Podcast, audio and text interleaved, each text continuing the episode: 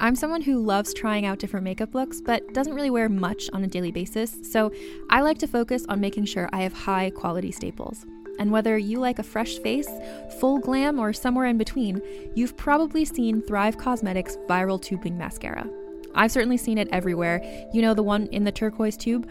So, that mascara, along with all of Thrive Causemetics' beauty products, are certified 100% vegan and cruelty free, which I look for in makeup, and they've got excellent quality to match. And something I didn't know from all the mascara videos I've seen is that for every product sold, Thrive Causemetics donates either that same product, another product that is needed more, or a monetary donation. They've worked with over 500 nonprofits to help with a wide range of causes like supporting cancer survivors, people experiencing homelessness, education access, and so much more. Knowing that makes me feel even better about using their products. And I do enjoy using them. Like I said, I like having high quality staples, and so my favorites are products that are multi purpose, like the Brilliant Eye Brightener. It comes in a bunch of colors, and I like using them as eyeliner, eyeshadow, and even highlighter. Thrive Causemetics is luxury beauty that gives back. Right now, you can get an exclusive 20% off your first order at thrivecausemetics.com slash thrive. That's Thrive Causemetics, C-A-U-S-E-M-E-T-I-C-S dot com slash thrive for 20% off your first order. Calling all lovers of mystery and fans of a good story. If you haven't already heard me talk about June's Journey, you're in for a treat. It's time to don your detective hat in this free hidden object mobile game that delves into the captivating journey of June Parker, a self proclaimed detective on a quest to unravel the mystery surrounding her sister's untimely death. In June's Journey, you get to play as June, deciphering clues and unveiling secret plots within thousands of beautifully illustrated scenes. And did I mention it's set in the glitzy 1920s? New chapters are added weekly, so you will never run out of new thrills to uncover, and you can also personalize and decorate your very own Orchid Island where the story takes place. How sharp are your detective skills? Find out when you download June's Journey on your Android or iOS device, or play online via Facebook Games. Your detective journey awaits.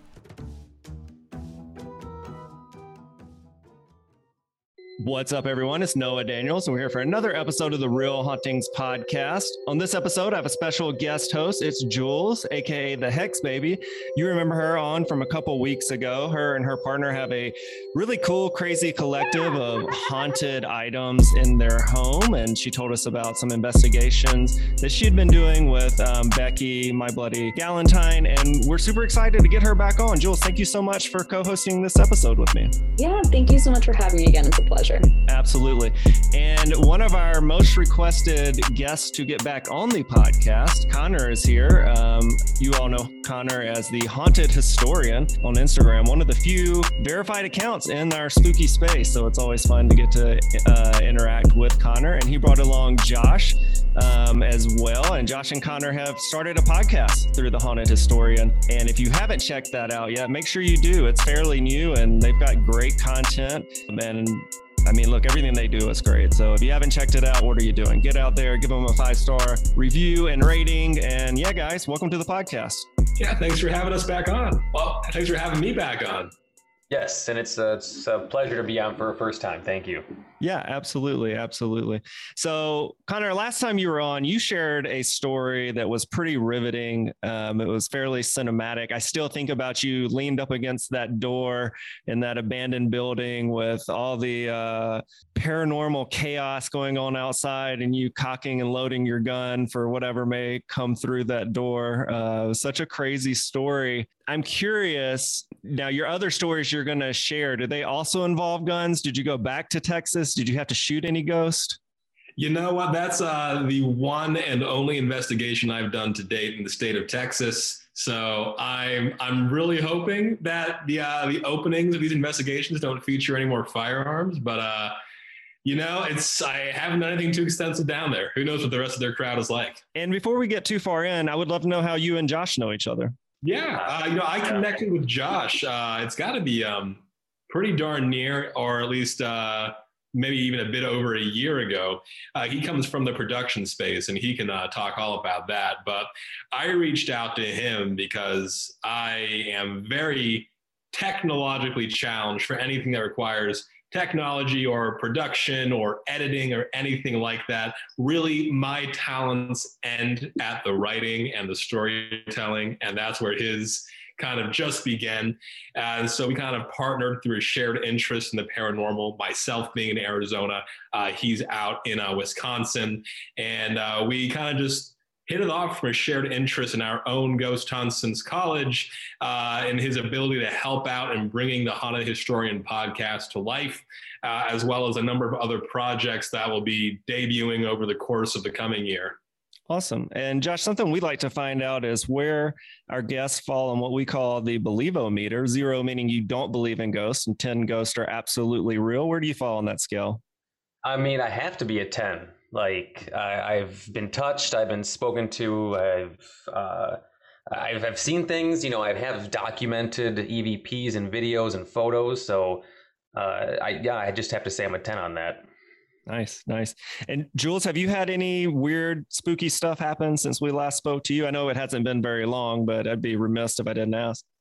I mean, yes, we I had an experience where my partner, who is probably a one on the spectrum, was all I told him a story and he was like, You're not going to believe this, but I saw the same thing. And I didn't want to tell you because I knew you'd freak out because I'm like a six or seven, I guess. You know, like there's enough for me to believe that there's something, but I've never been just, you know, like nothing has made me go, Wow, there's something on the other side. So, uh, yeah, we both saw something in our museum while there was other people there the other night. Was it like a full figured apparition or what did y'all see? Well, we both saw something around the same height. It was dark, it kind of, you know, how sh- uh, shadow people look. It was something similar to that. Um, I would say it's about our hip height, and it kind of just flashed across us um, in the same direction. We saw it at the same time. So I don't know. It could have been, but I, am one of those people where I'm like, all right, log that in the book. We'll try again at another date, you know? Well, and you know, Conner and Josh obviously haven't been to y'all's. I, I mean, it's basically a, a, haunted museum. Just for their, I would. You're welcome. yeah, just for their information, how many items do you think are in y'all's collection? Over 300 at this point. There's stuff that's that we can't even display. You have to think it's it's our it's our basement that's been converted into a museum and gallery space essentially. Um, and there's many things we can't even put up. There's a lot of things that we loan out to people who want to have installations in their tattoo shops and whatnot. My partner's a tattoo artist and he collides the two universes. So i'd say over over 300 items. He's got over 150 ouija boards. Most of them are handmade. So you know it's quite a number yeah, that's uh, it's no no surprise that you and Becky have become friends with uh, oh. as much stuff as she collects as well. Well, Conner and Josh, I would love to know what uh, story or stories y'all be sharing with us tonight. Conner, I guess I'll let you take the the wheel on this one. Not to just drop it in your lap, but I did. I didn't want to monopolize the conversation from Josh there, so I was going to give him the chance to say it. You know, um, an investigation that we actually are going to be featuring for a somewhat upcoming episode of our podcast is one that I'm actually heading off to about uh, two or three hours after this recording. Uh, it's out here in the Phoenix area. Uh, I don't I don't know if you guys have ever been out or researched any of the haunts out here in Arizona, but as you can imagine, all patches of civilization out here in the Southwest are few and far between. It's not it's not the small sprawling fields and towns and all that good stuff that I grew up with uh, back out in Ohio. You leave Phoenix, you leave Tucson, you leave Flagstaff, anything like that. It is rock and sand for hours on end until you get to the next the next piece of area. And I say that because it really leaves so few places in existence for there to really be those historic structures that have the potential for a haunting. So those that do exist in Arizona are very popular, but very hard to get into because no one's just buying them out and and using them for tours. They're usually uh, have been reconvert, reconverted and retrofitted into some new existence. The one that I'm I'll be going to later this evening um, for the very first time for a full scale investigation, and it's now 122 year history is called Casey Moore's Oyster House. Uh, it was built as a home back in 1910. Uh, like, I, like I said, it's a private residence. Husband and wife, they both passed away inside the home. And following that and it's still being, you know, the era of Arizona being the Wild West in many ways. It was transitioned into a bordello, and you know, there's not too much documentation as to what took place inside of um, a business like that back in the, the desert in the, yeah. the early uh, 20th century. But given the history behind many similar structures all throughout the region, you can unfortunately make a pretty gloomy assumption as to what the fate was for many people inside of there, and obviously what kind of illicit activity took place inside of there. So, I mean, Conner, I obviously know what a bordello is, but for our audience that may not know, can you tell them? The best way to put it, uh, it's not the most tasteful way to put it, but you know, it's a place that married men, that workers, that a lot of lesser characters came to and purchased a lady of the night for a night. And in many situations, for uh, those women, unfortunately, their night in many instances ended in their killing, in their murder, as was the situation in many, like I said, such institutions all throughout the state of Arizona and the Southwest. So, as you can imagine, that is a large a sumptuous figure for uh, what a lot of people are accounting for the haunting of the restaurant today. Mm. But a lot of the staff, you know, they're reporting everything from glasses and silverware flying off the table to the married couple that initially lived there in the early 1900s. They've been seen actually dancing in the upstairs uh, floor of the home uh, to just darkened apparitions and misty looking figures roaming about the kitchen. It's really kind of just a, a hive and a hot spot. It's one of, it's been listed on a number of outlets as being one of the most haunted restaurants uh, slash bars in all of the United States. And again, since it's been somewhat relatively renovated into this now modern Irish pub, nobody's really ever had the chance to step foot and get in there. So up till now, it's really just been stories and some op ed write ups in local periodicals and roundups on national media here and there. But we're really excited because this is going to be the first time that actual equipment has been brought in to see what activity you can document, you could share, that you can uh, I, I guess the primary aim here is prove something's there, put a name, put a reasoning to the activity for the owners, and possibly turn this into a repeat investigation, not just for the Haunted Historian team, but for other teams to continue coming in. It's one of the most historic structures in Phoenix and nationally recognized for its supernatural occurrences. I think it certainly merits having its story told and finally allowing the spirits inside of there to voice their concerns or why they're staying there again after 122 years. So respectable. Yeah, absolutely. So will you be spending the night in there or will you just spending a certain amount of time and then leaving? I, I will just be there uh, until the early hours of the morning, right around uh, 1 to 2 a.m. You know, it, I've uh, I've been working to get inside of there now for a few years, ever since I moved out to Phoenix, and it's been really difficult. I really pushed for an overnight to stay all evening, and they are gracious enough. The owner, that is, uh, allowing me to stay shortly to kind of push the investigation into the after hours. But um, understandably, this not being something that they dabble in, they didn't want to just hand the keys and the uh, the green light over to um, an investigator who says, "I'm just looking for ghosts. Let me into your building sure. all night, and I promise nothing will be missing in the morning." so maybe, that, that's maybe why I'm saying, oysters, hopefully, right? it builds a relationship. Yeah. And in an event like that, where you're going into a place um, that has not been exposed to very much paranormal research, will you uh, try to have you know that owner and some of the staff onto your podcast while you talk about the results or will you just take the results straight to the podcast or what is usually your philosophy with something like that for this particular investigation, uh, we're going to be recording audio and video with uh, some staff members and the manager who's been there for almost this entire operation to both get a glimpse of their take on the location's history uh, popular encounters that guests have had, as well as the most startling occurrences that staff members both current and past have come in contact with over the years that they've all been there.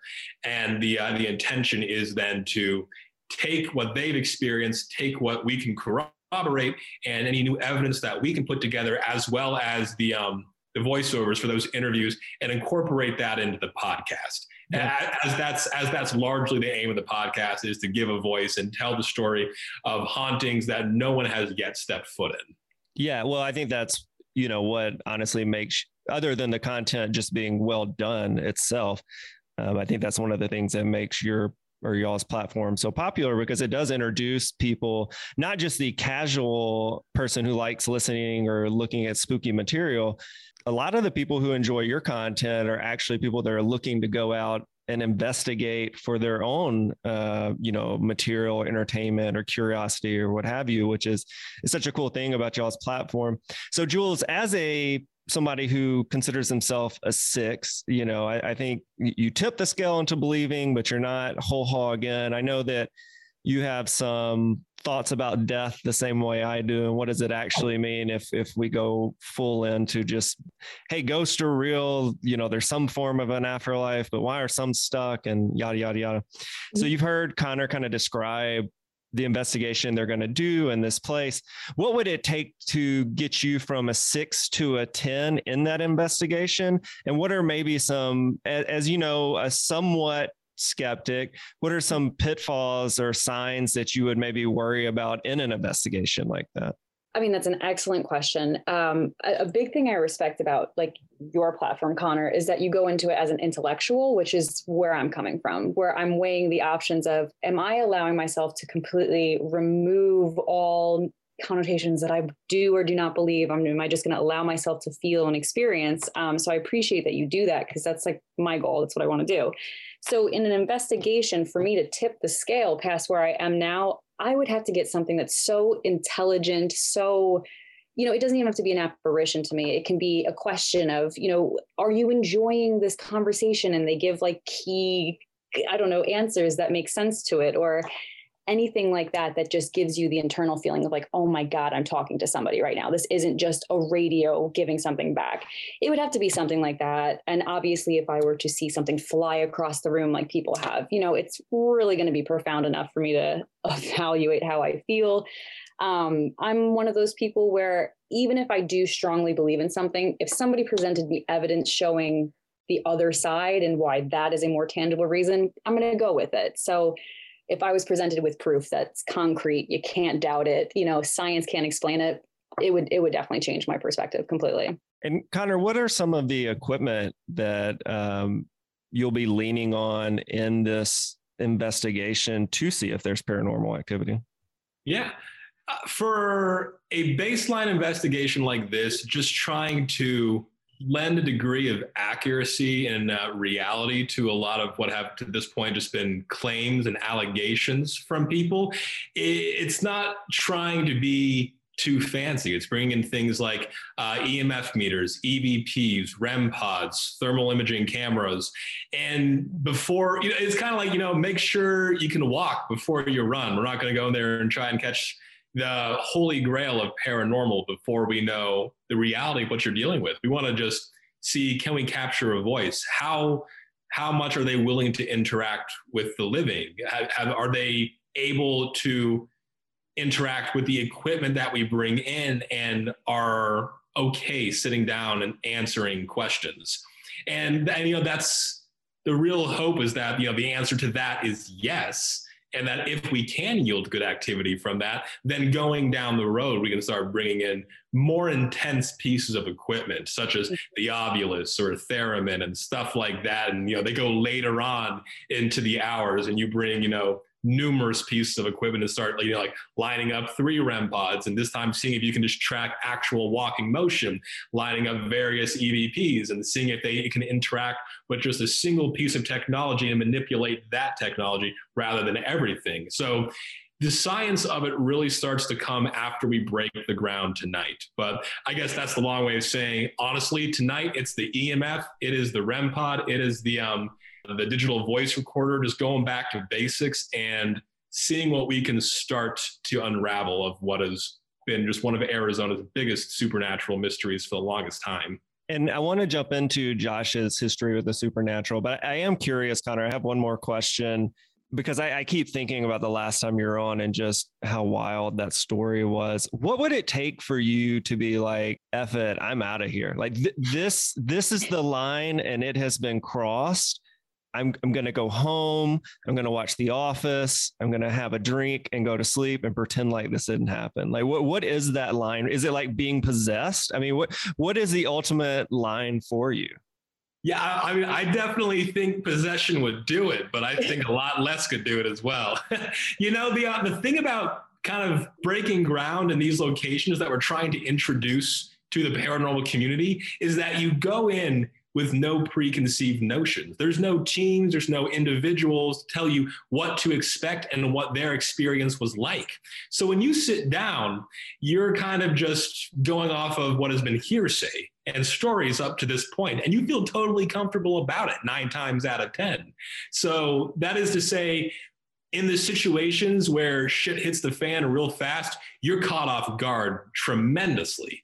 So let's let's say this evening when I go to um, this former home slash bordello turned restaurant. If I go upstairs and I am just breaking out my gear, talking to the spirits with nothing on just yet, and the apparitions of the husband and wife appear dancing, my shit's going back in my bag real fast. So I'll walk downstairs. I'm gonna grab a beer on the house and I'm gonna head out. Like it's true. It's See, all that's true. that's what I love. Yeah, that's an honest response because I mean, and I do believe people have different barometers of what they want and what they're capable of. Um, Brittany Crabb has become a, a friend of the podcast, and she is hopefully going to be co-hosting an episode with me next week. But like, she wants to be drugged down the hall by a, a, an apparition or demon. I'm just like, I can't. I could never come back from that. Like, just lock me in the bin because I'm done. Like, it, that's a wrap on Noah.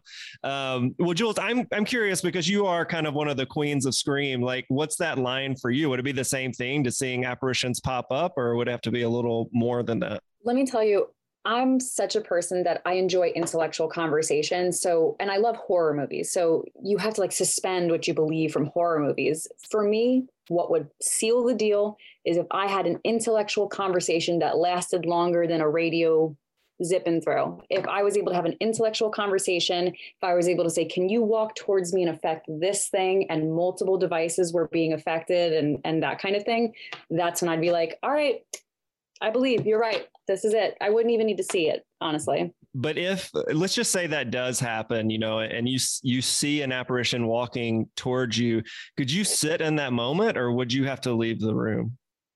I think I would if I'm answering like if I really like I'm not trying to sound cool, but if I think I would just be so profoundly struck with awe, I, your fight or flight would kick in and I would freeze. I would Okay. freeze. I wouldn't know what else to do. I would just take in the moment and then be like, "Did you see that?" You know, like that's what would happen. Like, Okay, fair enough. Yeah, I would I would probably wet my pants and Yeah, yeah. Like I will I pee my pants? I don't Yeah. know, but I Yeah. think I would freeze and I would Yeah. just be like, "Whatever you have to do, do it now." You know. yeah.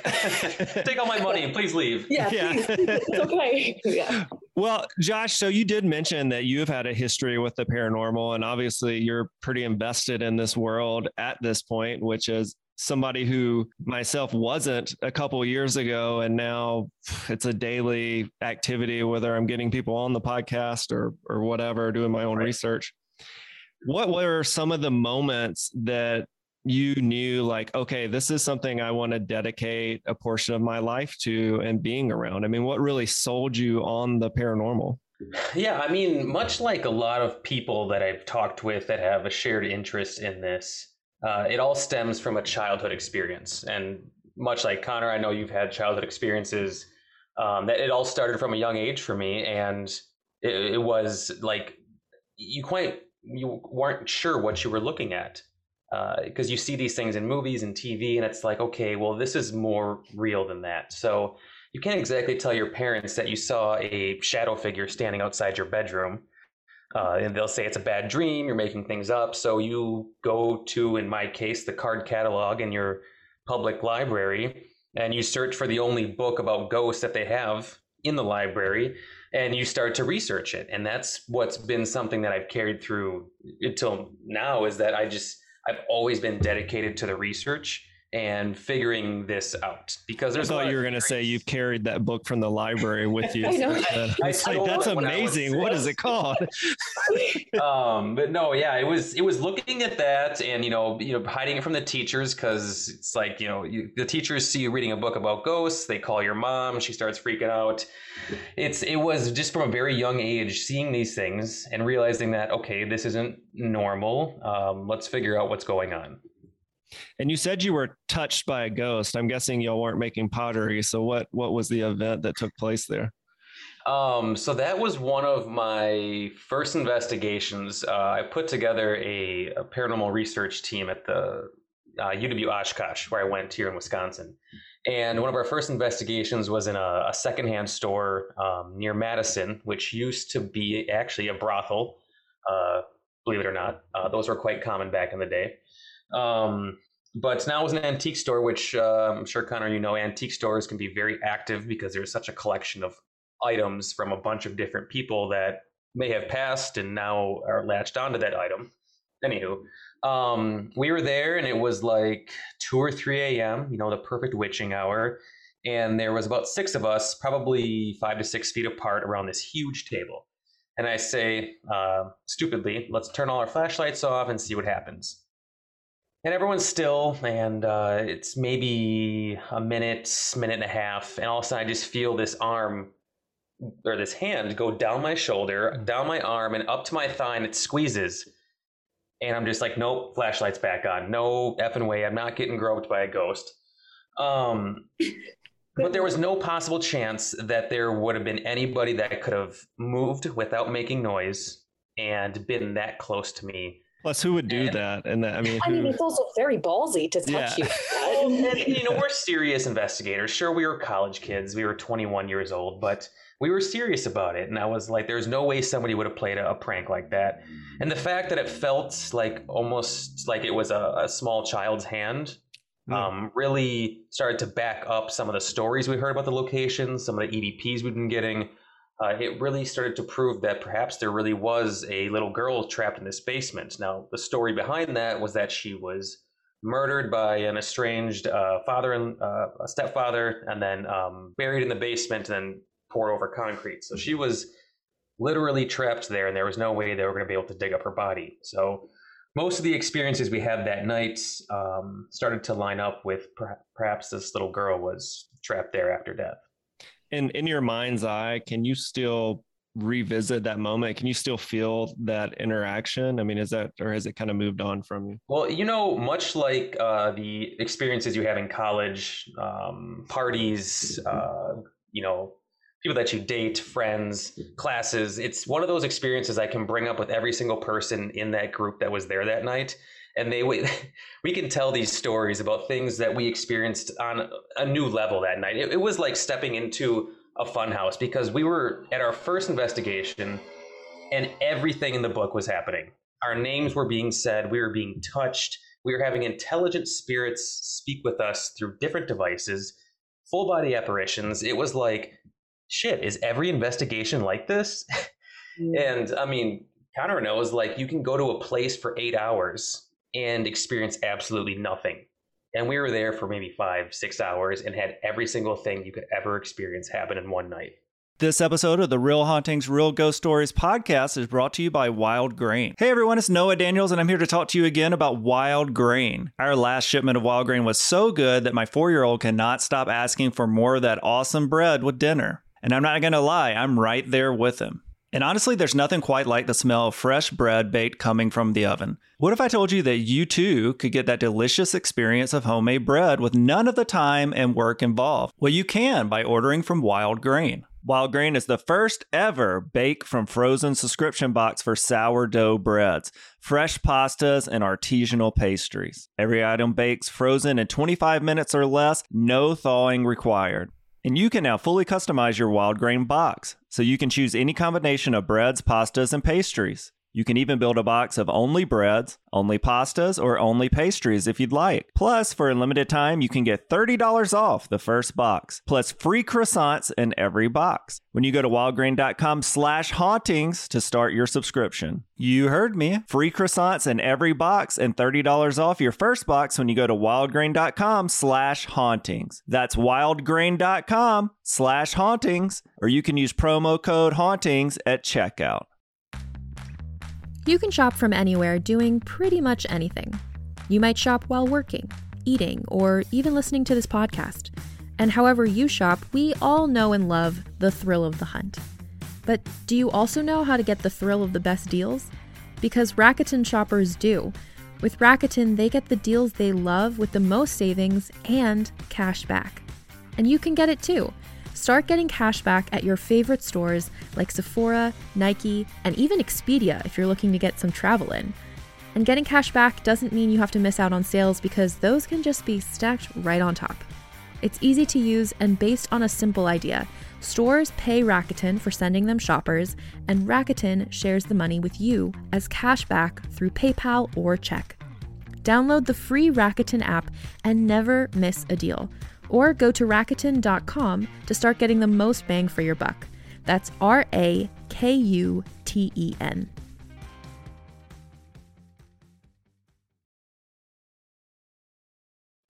Mm. It lit up like a Christmas tree. I like to say. Right, right. That's what whole ex- you know. A bunch of young college kids. It was like, holy shit, this is Christmas. And since that time, I mean, is that still probably one of the most extreme haunts you've been on? Um, I would say that's top three. Uh, that is a location that I'm trying to get back into. Um, the location has changed hands. Uh, the new owners are very open to investigations, so just kind of letting them break in. Um, there was a place we were at in Missouri where we were kind of talking about the the moment where you're like, nope, I'm out of here. Um, we had something happen that night where we closed up shop and left because it was too intense for us. What was Uh, that? Uh, so that was um, we were in this old military hospital, and we were speaking through a ghost box, um, just kind of getting the basic questions out of the way. Like, and the, the series of questions that occurred was, "Are you a man?" It clearly said no. We said, "Are you a woman?" It said no. And then, okay, we're like, "What? What are you? What could we possibly be talking to?" And it, the radio kind of shut off it almost sounded like it was trying to like really push something through and then it said demon. And so i said everyone you know their eyes lit up and i said everyone heard that right and they're like yes okay we're leaving. Good night but yeah that was that was really intense and that's a location that we actually got to. Our college group got there before all the big tv shows did. Um, so that was kind of like our, our shining moment uh, which was pretty cool. So do you believe, because this is something that's been a bit of a controversy, not a controversy, but I mean, I just heard a lot of different opinions from different guests. Do you believe in demons? I mean, or do you think there's bad spirits? What's kind of your thought process on that? Much like I believe in fate, um, I don't think coincidences exist. Um, I think that there are beings besides humans. Um, you know, there there are guardian angels, which aren't people. They're not spirits. It's the same thing goes the other way with demons. That's something that never walked the earth. That doesn't exist in human form. Um, yeah, I certainly believe there's a, a you know a gradient between heaven and hell and evil and good Hmm. um, but yeah there are there in through my experiences i can certainly say that there are things that are beyond human evil that exist And Jules, I pose that same question for you. Where where do you fall on that? You forget that I am an active practitioner for the last decade, um, and I'm raised in a family who are uh, Celtic pagans. They believe in deities. They believe in things that aren't Christian. Um, so, am I open to accepting that these things might be real, and am I going to be respectful and always very cautious when I'm talking about and dealing with these things? Yes. Um, but again, if someone came to me and said these are not real, here's the proof as to why, and this is why it's X, Y, Z, I'm going to believe it. But to err on the side of caution, what he's saying, I would believe if somebody said that to me. I'd be like, you're right. Absolutely. I, why would there not be things beyond our human comprehension? You know, so I definitely am inclined to believe that. And and so you believe that there can be um, something of you know, I, I guess the way I would describe it, like pure evil in the supernatural form. I believe that if you can conceive it and it is real to believe into other people, that it can be real in people's lives. Um, Mm-hmm. I think that it can be manifest. You know, people believe in egregores. If you put enough energy and intent into something, it could manifest. I and I don't know how to explain that, but I believe people when they tell me these stories. So I would rather believe the person is being honest with me than try to disprove them. You know what I mean? Yeah. And, and Conner, have you encountered any demonic beings other than that thing that would brush your hair uh, when you would go to sleep at night? Oh, God knows what that was. um, yeah, I'm always very hesitant to say. Yeah, I'm I'm on a very similar mental wavelength here as Jules and Josh. I believe in it. I think there's that strong separation between things that were ever living flesh and blood and those that have just been energy entities of the universe and the cosmos. You know, who, who's to say where they originated?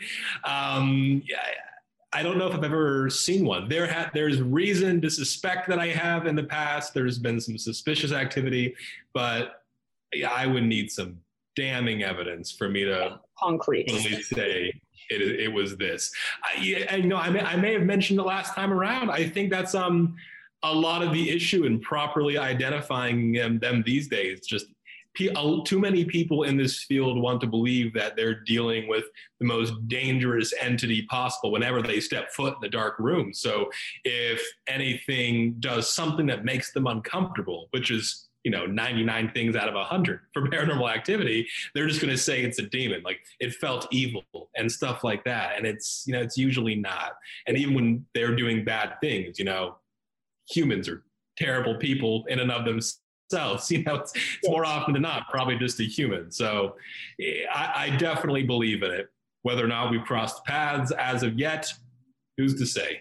Yeah, I, I find myself the thing I have been noticing that I believe in more the older I get, which is not something that I'm necessarily proud of, is um, almost superstition or signs of things. Um, you know, whether like I have a tattoo of a cardinal, and it's a, always just been like kind of a good fortune thing for me. And then like one day I saw a dead cardinal as I was uh, out exercising. I went for a jog, and then like literally 15 minutes after that, I got like some really bad news or, or bad news from my doctor on the phone, and I was just like, "What the fuck?" And then you know, and then that it's probably happenstance. I don't know, but it does. You know, I'm just a human, and and when things happen, and the more I notice correlation with other things, my wife, who was very skeptical, was like, "You're silly. That's not a thing." But but my brain has started to pick up on things like that more and more, and uh, especially with like premonitions and things like that, to the point where I'll have bad thoughts come in and I just have to tell myself like that's not going to happen. That's not real because I have this weird belief that if I accept it uh, like some of the premonition stuff that has come true that if I'm just like, yep, that's it. This is, you know, the bad thing, then that bad thing will take place. So I don't know. I think part of that is probably just getting older and doing like 120 plus episodes of this podcast is also probably informed my belief a little bit, but I, I don't know if y'all have um, experienced those same things. Well, Josh, you mentioned top three, so I want to know what your and maybe you've already explained it, but I want to know what your number one is on that list. Oh God. Um, Or did you just throw out a number because you know you've been on a bunch of? no, there's. It's really hard to say what is number one. Um, I know this isn't a cryptids podcast, but I've had an experience with a Bigfoot locally, which Oh, you might wait. be absolutely crazy about that. Wait, you just dropped Um, that on us. yeah, What do you mean? uh, let's- let's rewind. Are we- Okay, we so talking about cryptids or no? I Yeah, I'm um. I don't know about him. yeah no i mean th- th- i consider aliens and all that stuff part of the paranormal I, I we have a very Supernatural. yeah supernatural we we have a very loose definition for content here on the podcast weird, the lines. It's I'm not sure. Um, I, I do have another one that that happened recently that's really been intriguing, and it's put me down a, a rabbit hole of. well i want to hear about bigfoot because that's you know the my i'm from the south so the the biggest thing i know about bigfoot is a big sign on the side of the road that's like come into this museum and see an actual bigfoot you know like i That's don't what I'm crossing, Yes. yeah I'm just gonna look. I'm gonna look this up because this it was a very interesting time period. Um, so I'm from southern Wisconsin, And this took back in place in 2006. Um, and now there was a uptick in sightings. This isn't an area known for Bigfoot sightings, but there was numerous articles that came out about this is during hunting season about deer being stolen off the back of pickup trucks and there's claw marks in the back of the pickup. So is it, you know, it starts to joke, you know, I'm looking at articles right now that is there a Bigfoot roaming around Holy Hill, which is uh, a very large church out near me. So whatever, I don't I don't care. I like ghosts, you know, I don't like Bigfoots. um, so it must have been uh, early November, and I was out hunting. Uh, I was walking along a trail, and it kind of set the scene for you. The trail in front of me was completely empty, and off to my left there was a row of trees, and a, probably five feet to the left of that there was a small. I guess there was a small pathway that w- that was uh, carved out by the uh, the Ice Age Trail. That's when the you know way back when when that happened. So there was this nice little like path up in the woods. And I'm walking along, and all of a sudden I, I hear this grunt, you know, kind of like a deer would make if you're familiar with deer. Um, but then I smelled this absolutely horrid smell. It was like somebody had never taken a bath in an 80 year life. It was the worst thing I've ever smelled. And I look, and there is this mass of brown fur, eight feet tall. And I'm not even over exaggerating. It was huge. And there was this, like, I remember this so vividly. There was this green, neon green, like underwear almost. It was like it had taken like a safety vest and tied it around his waist or made some sort of primitive underwear. And this thing was running faster than a track star. It was just taking off through the woods. And I'm like, hmm, that was really weird. You know, not really thinking too much about it. But the number one thing that I noticed is that when this thing ran off, there was no white tail that popped up. Up here, we have white-tailed deer. When those things get spooked and they run off, their tail pops up, and you can clearly see a white tail. Now, I don't think too much about it. Whatever, I'm in high school. And uh, about two days later, my dad tells me a very similar story. Um, he says he smelled it, he heard it, and then he saw this just giant mass of fur running through the woods, and there was no white tail that popped up. Green underwear just, or You're wearing he didn't underwear. I mention the green know. underwear. Okay. Um, Good gracious. it was just kind of like one of those this can't be a coincidence type of moment Sure. um, and as i'm looking over some of these articles from the time period they're mentioning a seven foot tall creature uh, that they saw just running through the woods so it was not just my story it wasn't just my dad's story there is a collection of other stories that took place in the same exact area uh, within two or three weeks of each other How bizarre. I mean, really. It's like that is Really weird. bizarre. this is really going to date me, but I'm picturing Quailman uh, running Oh through my God. the woods. Quailman from doug yeah. Yes. Oh, I had to deep, dig deep into that one when he had the under uh, the belt on his head, right? yeah. yeah. Yeah. So Conner, this is your podcasting partner. Do you also share beliefs in Bigfoot, or where do you fall on on Bigfootery? On Bigfootery. Bigfoot. Big. Coined right here. But uh, you know, I wish I had a similar cryptid story to share. I grew up in um, Southwest Ohio. Out there, we know him as the Ohio Grassman. Supposedly, he just has a lot longer fur than is typical of a lot of Bigfoot encounters around the U.S.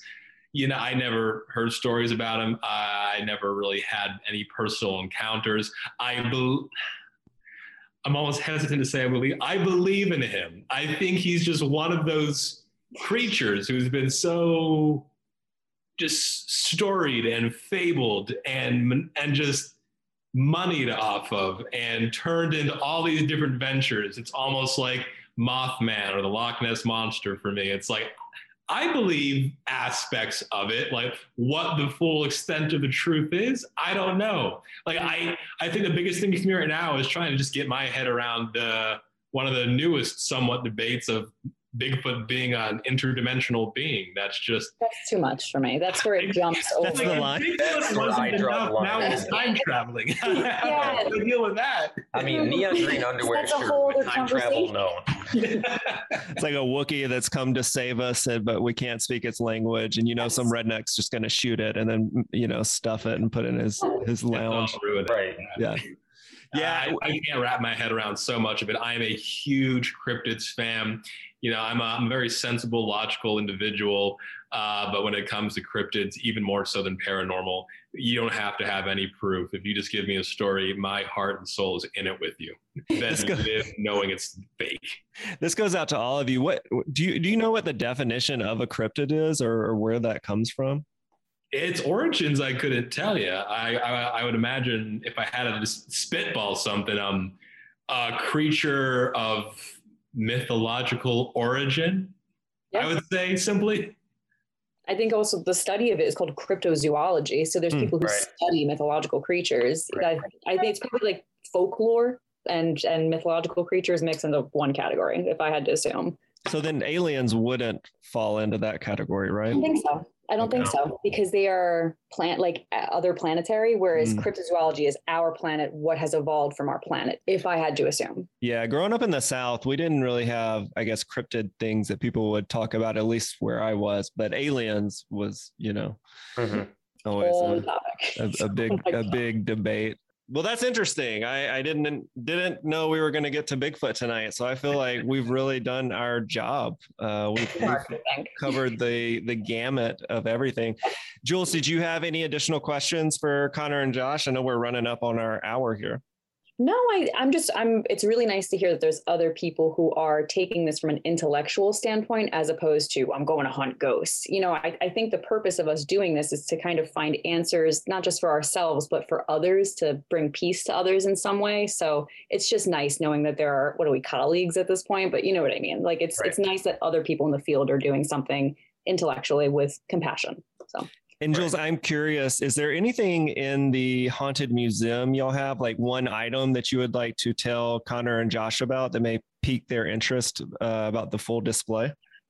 Um, sure. Um, let's see. Not to put you on Shark Tank. I was just curious. No, it's okay. The first item that comes to mind, okay, is a story and it was given to us for free. It is a picture of a gentleman. Calvin will not tell me his name in case the name comes over, so I'm not like listening for it, obviously.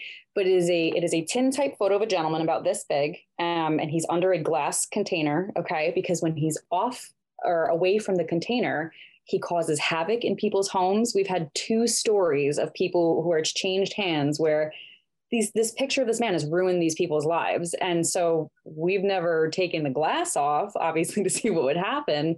Um, but we have a lot of items like that where people are like i don't want you to pay me money. I just want to get rid of it. Just whatever. And we've got stuff like that now. And who knows what, what could really happen. But um, so that's one interesting one for sure we, can we check out your museum? Uh, Is this on social media at all? It is on social media. So, unfortunately, my partner restarted his social media account because he wants to curate the page better to show everybody. Um, but if you look at the occult collector, that's who he is. He posts a lot of stuff from his museum. Um, the goal is to honestly get people in to just come and do private tours eventually, like, you know, show some items and then you can come to the experience. But um, yeah, he's the occult collector. I would check him out. If anything piques your interest, please, he's a well of information. Would love to talk to you about it. Has your guys' museum ever been investigated properly beyond just yourselves, or do you guys do that yourselves pretty extensively? Pretty Well, extensively? You know, obviously we have Becky, who is a very experienced paranormal investigator. We've never had anyone else come in because we just, it, you know, COVID happened and everything, and we haven't had a chance to really offer it to anybody. But we've we've had experiences down there enough for me to be like, if something else happens, I'll believe. You know what I mean? So we're always open to people coming and just seeing and doing whatever in all hours of the night because we would like to know. And he's a skeptic and he wants he wants answers. So I love that. That's that's such an interesting part of your life puzzle that your partner Okay. has this intense museum of, of Like, alleged haunting things, and he's a skeptic. I'm skeptic. And I'm like, babe, one day the walls will bleed. Like, just Oh, give God. it some time, you know. Turn on the faucet, and it's just black Yeah, goo, goo exactly. coming. Give Uh, it a chance. you know. ugh. um, wow. Okay. Uh, what? I mean, that was a super uh, professional plug and a great handoff by Josh. So uh, kudos to Yeah. everyone. I'm looking at one of the the pictures here. It looks like you kind of put the museum uh, together, and I mean, it looks better than some museums I've been to. Oh yeah, Uh, that are I, open to the not to public. toot our own horn. Very well done. I'm really Both of impressed. our, pa- me and my partner both have OCD. Okay, so that's Okay, the so that's only good- that's good for a museum. like that. Yeah, That's your haunting. But it- yes, I haunt the basement by cleaning it every day. So Well, um, Josh and Conner, before we get out of here, I would love for our audience to learn more about your podcast. I think it's really cool and something. Look, if you are listening to this podcast, don't stop listening to it, but definitely go and check out uh, Conner and Josh. They do some world class um, haunted investigations and um, not only is it entertaining but you might learn something about a place that you didn't know about before so yeah can you guys tell us a little more about that Yeah, it's called the Haunted Historian Podcast. I know, very inspired, just named right after the page. Um, similar to the page, it works to uh, document the stories and the histories and the hauntings behind lesser known locations in the US. Uh, eventually, the plan is globally as well. Uh, every story tracks an experience from uh, our team having done one of the first investigations, if not the first investigation inside of the venue. Uh, we have on guests pretty often. This past week, we had on Brandon Alvis, and they share uh, their experiences at locations that they've investigated for the very first time to kind of share firsthand eyewitness accounts with the audience, uh, as well as a lot of their upcoming projects. So, truly, the stories, the hauntings are things that you won't hear anybody anywhere else from anybody else because nobody else has ever experienced it. So that's really the aim of the show. You know, we're on all major podcast platforms and the Haunted Historian Instagram and Facebook will link you there.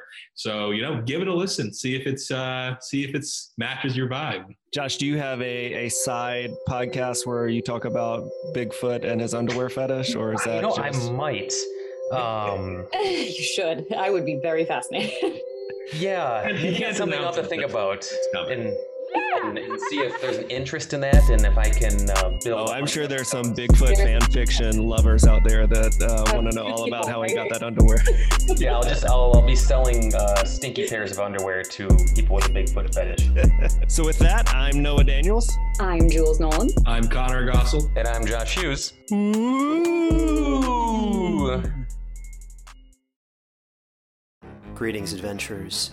Today we're excited to introduce you to a new story Dark Dice, a horror podcast that blurs the line between actual play and audio drama, where the story is determined by the roll of the dice.